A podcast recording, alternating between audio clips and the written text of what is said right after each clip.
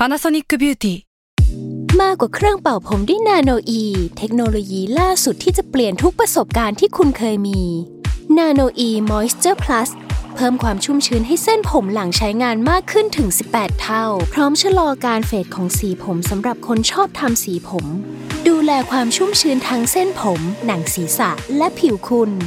Panasonic NA0J มีเทคโนโลยีนาโนอีที่ care only you s a l ม o n PODCAST มัน สด อร่อย ก่อนจะเข้าสู่รายการนะคะ บอกไว้นิดนึงว่ารายการของเราเนี่ยดูดวงตามลัคนาราศีนะคะสำหรับใครที่อยากทราบว่าลัคนาราศีคืออะไร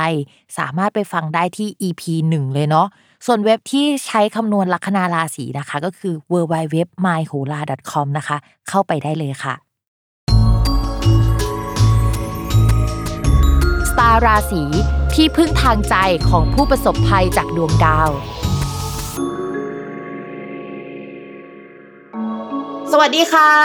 ยินดีต้อนรับเข้าสู่รายการสตาร์ราศีที่พึ่งทางใจของผู้ประสบภัยจากดวงดาวค่ะสำหรับสัปดาห์นี้นะคะ ก็เป็น EP ที่ 36 แล้วนะคะ เป็นสัปดาห์ที่พิมพ์ยังคงนั่งอัดอยู่ที่บ้าน เอาจริง ๆ เริ่มชินแล้วล่ะว่า เราจะต้องนั่งอัดสตาราศีที่บ้าน มันเป็นอีกบรรยากาศหนึ่งจริง ๆ นะ ที่มันจะมีความไม่ใช่ห้องทำงานอะมันก็ชิลขึ้นกว่าเดิมนะคะแต่ว่าสัปดาห์หน้าเดี๋ยวพิมจะกลับไปอัดที่ s ซ l m o n Podcast แล้วก็บรรยากาศเก่าๆ ก็จะกลับมา จริงๆ คิดถึงทุกคนมากเลยอะเพราะว่าไม่ได้เจอกันสักพักใหญ่แล้วสำหรับสัปดาห์นี้นะคะ ก็จะเป็นดวงของวันที่ 21 ถึง 27 มิถุนายน ก็จะมีดาวย้ายทั้งหมด 1 ดวงนะคะ ก็คือดาวศุกร์ค่ะ เมื่อวันก่อนดาวศุกร์ก็ย้ายเข้าสู่ราศีมิถุนกันไปแล้วทำให้หลาย ๆ ราศีมีสภาพคล่องทางการเงินมากขึ้น จริง ๆ แล้วพิมมองว่าไม่ใช่แค่บางราศีนะที่ได้ผลดีจากดาวสุกร์ย้ายอะ่ะ เรามองว่าทุกราศีถึงแม้ว่าผลมันจะไม่ได้ส่งผลดีขนาดนั้นอะ่ะ แต่การที่ดาวสุกร์มันย้ายออกมาที่ราศีมิถุน แทนที่มันจะไปกระจุกอยู่ร่วมกับดาวอื่น ๆ ในอีกหลายดวงในราศีพฤษภอะ่ะ มันส่งผลในแง่ของการเฮ้ยมันชัดเจนสักทีหนึ่งถ้าได้ก็ ได้แบบชัดเจน ถ้าไม่ได้ก็มันชัดเจนว่าไม่ได้อะไรประมาณนั้นนะคะ ความอึดอัดมันก็จะลดลง แต่คราวนี้ดาวศุกร์เขาย้ายไปอยู่ในราศีกรกฎ ปกติแล้วในทางโหราศาสตร์ไทยอะราศีกรกฎเป็นราศีที่เมื่อดาวศุกร์ไปอยู่แล้วเขาจะได้เหมือนเป็นตำแหน่งพิเศษ เป็นตำแหน่งที่เราเรียกว่าราชาโชคนะคะ สำหรับราชาโชคเนี่ยในหนังสือเขาจะบอกว่าเป็นที่นิยมชมชอบ มันจะมีสองตำแหน่งด้วยกันที่เป็นโชคแบบนี้ค่ะ ก็คือราชาโชคกับเทวีโชค ในหนังสือเขาไม่ได้แบ่งหมวดนะว่าเป็นที่นิยมชมชอบสำหรับผู้หญิงหรือผู้ชาย แต่เท่าที่พิมพ์สังเกตเพื่อนๆพิมพ์ คนที่มีราชาโชคจะเป็นคนที่ถูกนิยมในคนหมู่มากเลย โดยเฉพาะผู้ชาย ยิ่งผู้หญิงมีราชาโชคในดวงเกิดเนี่ยก็จะเป็นสวย popular เป็นคนที่ใครเห็นโดยเฉพาะผู้ชายแล้วก็ชอบ ในขณะที่ถ้าพิมพ์มีเพื่อนเป็นผู้ชายนะพิมพ์เห็นเขามีดาวเทวีโชคเนี่ยพอไปสืบหรือว่าไปใกล้คิดลึกๆเราก็จะเห็นว่าเฮ้ยเขามีแม่ยกตลอดเลยอะเขาเป็นแบบนี้ตลอดอะไรอย่างเงี้ยนะคะ ทีนี้ดาวราชาโชคอะก็คือดาวศุกร์ราชาโชค แล้วมันไปเจอดาวอังคารที่เขารักกันด้วยนะดาวศุกร์ในตำแหน่งราศีกรกฎจะทำให้เรามีคนเข้ามาสนิทสนมมากขึ้น หรือว่ามีสังคมใหม่ ๆ แต่ว่าถ้ามองไปที่ฝั่งตรงข้ามของดาวศุกร์กับดาวอังคารที่เขาอยู่กันตอนนี้นะ มันจะมีดาวเสาร์อยู่ด้วยค่ะ ปกติดาวเสาร์เขาเจอคนที่ผูกใจยากมากเลยอะ่ะ คือเหมือนว่าชีวิตเขาเนี่ยคบกันอยู่คนเดียวกับราหูนะคะ ที่เป็นดวงที่คบกันแล้วเจอกันแล้วมันดี แต่ว่าเมื่อดาวอื่นๆ ไปเจอมันจะส่งผลในแง่ร้ายมากกว่า อย่างดาวศุกร์เจอดาวเสาร์บางครั้งมันก็จะแปลว่า ความรักมันถูกจำกัดกรอบเอาไว้ ทรมาน อกหักก็ได้นะเสียใจก็ได้ หรือว่าไปเจอกับความรักไม่เต็มเม็ดเต็มหน่วยอะ่ะ เช่น ไปเจอกับคนที่ชอบกันกับเรามาก แต่ว่าเขามีเจ้าของอยู่แล้ว ก็เป็นลักษณะแบบนี้ได้ ดาวเสาร์เขาก็ไม่ได้เจอกับดาวศุกร์อย่างเดียวในช่วงนี้เขาก็เจอกับดาวอังคารด้วย ซึ่งดาวอังคารย้ายมาอยู่ช่องราศีกรกฎพักหนึ่งแล้วนะคะ ก็ทำให้ความสัมพันธ์ในช่วงนี้อาจจะมีปัญหาได้ง่าย งานการอะไรที่เราทำอาจจะมีการเปลี่ยนแปลงดาวอังคารเวลาเจอกับดาวเสาร์อะไรที่อยู่ในเชิงโครงสร้างอะมันเปลี่ยนไป เรามองว่า ข่าวสำหรับในช่วงนี้นะ ประมาณ 2 เดือนนี้ แล้วโดยเฉพาะช่วงประมาณเดือนมิถุนายน แล้วก็วันที่ 21 มิถุนายนเป็นต้นไป เราน่าจะได้ยินข่าวเกี่ยวกับการเงินที่มันไม่ค่อยดี เช่น มันไม่สามารถเอาเงินออกมาใช้จ่ายได้ชัดเจน มีโอกาสที่ประเทศหรือภาพรวมมันจะมีหนี้มีสินเยอะกว่าเดิมนะคะ ส่วนเรื่องเกี่ยวกับความรักความสัมพันธ์พิมมองว่าช่วงนี้จะไม่ค่อยดีสักเท่าไหร่ เช่น มีความรักเกิดขึ้นใหม่ได้ในช่วงนี้นะคะ แล้วก็ความรักเก่าๆอะก็ยังทุลักทุเลเหมือนกับว่าต้องระวังเรื่องรักสามเศร้ามือที่สาม ถึงแม้ว่าเราไม่ใช่คนเจ้าชู้นะ อะไรแบบนี้มันก็จะเกิดขึ้นได้ เช่น มีรักสามเศร้าโอเค ชอบกับคนใหม่มาก แต่ว่าก็ต้องอกหักอยู่ดี เพราะว่าเราคบกับเขาไม่ได้ หรือถ้าสมมติว่าพื้นดวงของคนรักของเราไม่แข็งแรง ก็อาจจะแปลว่าเราไปเลิกกับคนเก่ามา เพื่อที่จะคบคนใหม่อะไรอย่างเงี้ยหลาย ๆ อย่างมันไม่ค่อยน่ารักนะคะ ภาพรวมเนี่ยมันเหมือนเป็น hate love relationship อะทั้งรักทั้งเกลียดหรือว่าทั้งรักทั้งทุกข์ไปในเวลาเดียวกัน อันนี้ก็พูดถึงดาวศุกร์ดาวเสาร์ดาวอังคารรวมๆกันไปนะคะ มันไม่ค่อยน่ารักสักเท่าไหร่ ถามว่าสัปดาห์นี้มันเป็นสัปดาห์ที่ต้องระมัดระวังอะไรบ้าง พิมมองว่าทุกเรื่องเลยนะ มันน่ากลัวจริง ๆทีนี้นอกจากเรื่องที่พิมพ์พูดไปช่วงนี้พิมพ์สนใจเรื่องการลงทุนทุกคน เพราะว่าลองเอาโหราศาสตร์เนี่ย มานั่งดูเทียบกับบิตคอยน์แล้วก็เลยจะพูดเรื่องนี้บ้างในแต่ละราศีสำหรับใครที่ชอบนะคะ คอมเมนต์กันมาได้หรือว่ามาแสดงความคิดเห็นกันได้อารัมพบทอาจจะยาวหน่อย เพราะว่าเพิ่งไปเจอเรื่องใหม่ๆมาอยากจะเล่าให้ฟัง โอเคสำหรับเรื่องการลงทุนหรือว่าเรื่องบิตคอยการที่ดาวสุกย้ายไปอยู่ในราศีนั้นน่ะมันก็ส่งผลแหละ เพราะว่าจริง ๆ แล้วดาวสุกอะมันเป็นการพูดถึงเรื่องการเงิน แต่ว่าดาวที่มันเกี่ยวกับคริปโตจริงๆพิมมองว่ามันเป็นเรื่องอื่นมากกว่าเช่นดาวพุธซึ่งดาวพุธจะย้ายในวันที่ 2 กรกฎาคมเข้ามาสู่ราศีที่มันทำให้ดาวพุธแข็งแรง แต่ว่ามันก็ไม่น่าไว้ใจเลย เพราะว่าสาเหตุมันมาจากช่วงสัปดาห์นี้นะ โดยเฉพาะสิ้นสัปดาห์เลยก็คือประมาณวันที่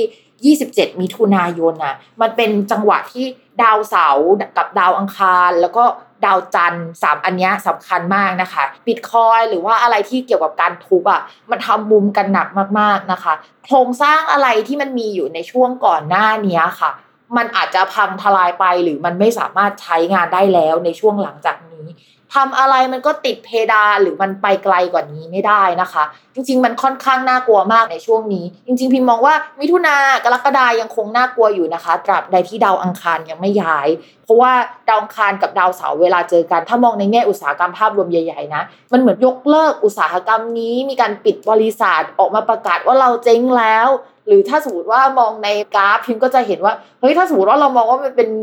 เทรนขาขึ้นในช่วงก่อนหน้านี้ที่ผ่านมาเราตี trend line กันมาอะไรอย่างเงี้ยค่ะกราฟอันนี้มันยังใช้ได้อีกหรือเปล่า อันนี้เป็นการตั้งคำถามนะ จากดาวอังคารและดาวเสาร์ มาร่วมกับดาวศุกร์ที่แปลว่าการเงินนะ เราพูดถึงการเงินภาพรวมของโลกอะ่ะ มันขยับไม่ได้มากๆเลยในช่วงนี้นะคะ ยังไงก็ตามอยากให้ระมัดระวังเป็นพิเศษ โดยเฉพาะใครเล่น BTC ช่วงนี้พิมก็จ้อง BTC อยู่พิมก็จะมอนิเตอร์เป็นพิเศษ วันที่ 27 ก็คือสิ้นสัปดาห์จะเป็นวันที่ค่อนข้างน่ากลัวมาก โดยเฉพาะประมาณ4โมงเป็นต้นไปนะคะฝากทุกคนไปเฝ้ามองกันหน่อยนึง ถ้ามี feedback อะไรมาเล่าให้ฟังด้วยเนาะว่ามันเกิดอะไรขึ้น โอเค พูดถึง BTC พิมพ์ว่ายังคงต้องรอดูกันถัดไปเดือน 2 เดือนเลยอะให้พ้นกรกฎาไปแล้วเราค่อยว่ากันอีกทีดีกว่า อันนี้คือภาพรวมคร่าวๆนะคะ ของสิ่งที่น่าสนใจในช่วงนี้ โอเค เรามาเริ่มดูดวงกันเลยดีกว่านะคะชาวลัคนาราศีมิถุนนะคะ การงานมองว่ามันก็ยังไม่ขยับนะ คือถ้าเรามองที่ดาวพฤหัสซึ่งเป็นดาวภาพรวมการงานใหญ่ๆอะมันไม่เดินไปข้างหน้าแล้ว ช่วงนี้มันเริ่มถอยหลังแล้วนะคะ มันก็จะสิ้นปีอีกทีนู่นแหละที่มันจะขยับไปข้างหน้า แต่ในภาพย่อยเช่นแบบว่าตัวเราเองเริ่มต้นที่ตัวเองอะไรประมาณนี้นะคะ จะมีการขยับในช่วงต้นเดือนกรกฎาคือวันที่ 2 กรกฎาคม ดาวประจำตัวของคนราศีมิถุนจะออกมาจากช่องที่ไม่ดีแล้วแล้วกลับมาเป็นตัวของตัวเองมากขึ้นกว่าเดิมนะคะ มีโอกาสมีชื่อเสียง มีโอกาสที่จะแบบได้ทำงานเขียนงานที่เกี่ยวกับด้านการสื่อสารนะคะ แต่ว่าช่วงเวลานั้นก็ต้องระวัดระวังเรื่องความหยิ่งทะนงของเราหน่อยนะคะ เพราะว่าเรามีดาวอื่นๆนะคะ อยู่กับตัวเราด้วยนะคะ มันเป็นดาวที่ทำให้เราหยิ่งอะเราจะเชิดเชิดนิดนึงอะไรประมาณนั้นนะคะ ส่วนเรื่องการเงินมองว่าจะมีรายรับเข้ามาจากหลายทิศทางจากงานย่อยมากกว่างานหลักของชาวราศีมิถุน แต่ว่ารายจ่ายอะยังคงมีมากอยู่ โดยเฉพาะค่าใช้จ่ายเกี่ยวกับสุขภาพของญาติ ค่าซ่อมแซม เรื่องไม่เป็นเรื่องอะ ซึ่งมันยังคงกินเวลาไปจนถึงประมาณอีกเดือนหนึ่งเลยอะมันไม่ใช่จบแค่เดือนมิถุนายนนะคะ ต้องทนกันหน่อยสำหรับราศีมิถุน แต่มองว่าถ้าใครที่ทำงานฟรีแลนซ์ก็จะได้งานเรื่อยๆนะงานก็ยังเข้ามาอยู่นะคะ โดยเฉพาะงานการสื่อสาร ก็ยังไหวช่วงนี้นะคะ เพื่อนก็จะให้ความช่วยเหลือก็คือขอช่วยจากเพื่อนได้นะคะ โดยเฉพาะถ้าเพศชายก็ดีถ้าคนฝั่งเป็นผู้หญิงเพศชายก็จะให้การสนับสนุนเป็นอย่างดี โดยเฉพาะคนที่มีชื่อเสียงอยู่แล้วในแวดวงใดแวดวงหนึ่งอะไรประมาณนั้นนะคะ ต่อมานะคะในเรื่องของความรักค่ะ ในเรื่องของความรักคนโสดด้วยความที่ดาวประจำตัว แล้วก็ดาวคนรักมันยังไม่ดีพิมก็เลยยังไม่อ่านว่าช่วงนี้มันดี แต่ว่าช่วงหลังจากนี้ก็คือเดือนหน้าเป็นต้นไปนะคะ อาจจะมีคนที่นิสัยคล้ายๆ เราเข้ามาคุยได้ แต่อาจจะไม่ได้ตกลงปรงใจ ความสัมพันธ์ในช่วงนี้ก็เป็นความสัมพันธ์แบบแปลกๆแล้วก็เขาอาจจะเอาเงินมาให้เอาผลประโยชน์มาให้อะไรประมาณนั้น แต่มันไม่ใช่ความสัมพันธ์ในเชิงอุ้ยอินเลิฟอะไรขนาดนั้นนะคะสำหรับราศีมิถุน ฟังแล้วดูเหมือนเป็นคนไม่ดีใช่ไหมแต่ว่าไม่ใช่นะ มันเป็นดาวลักษณะแบบนี้มันเข้ามา แต่ว่ามันก็ต้องเวทกับนิสัยเดิมอะไรเดิมๆของเราด้วย ช่วงนี้คนที่เข้ามาเขาก็ยินยอมแหละที่จะเอาผลประโยชน์มาให้เราเขาก็รักเขาก็เอ็นดูเรานะคะ แต่ว่าเราอาจจะไม่ได้รู้สึกกับเขาขนาดนั้นเท่านั้นเอง ส่วนคนที่มีคนคุยอยู่แล้วอะเราว่าช่วงนี้มันอาจจะไม่ค่อยสมหวังอะเรื่องความสัมพันธ์อะต้องใจเย็นๆประมาณนึงแล้วก็ อย่าไปโฟกัสเรื่องนี้มากอะค่ะ ส่วนคนที่มีแฟนแล้วนะคะ เหมือนกับว่าใช้ชีวิตกันอยู่คนละรูปแบบ เราอาจจะงงๆอยู่ว่าความสัมพันธ์มันจะเอายังไงต่อกันแน่ ซึ่งเรามองว่าเราจะสามารถตอบตัวเองได้ในวันที่ประมาณ 2 กรกฎาคมเป็นต้นไป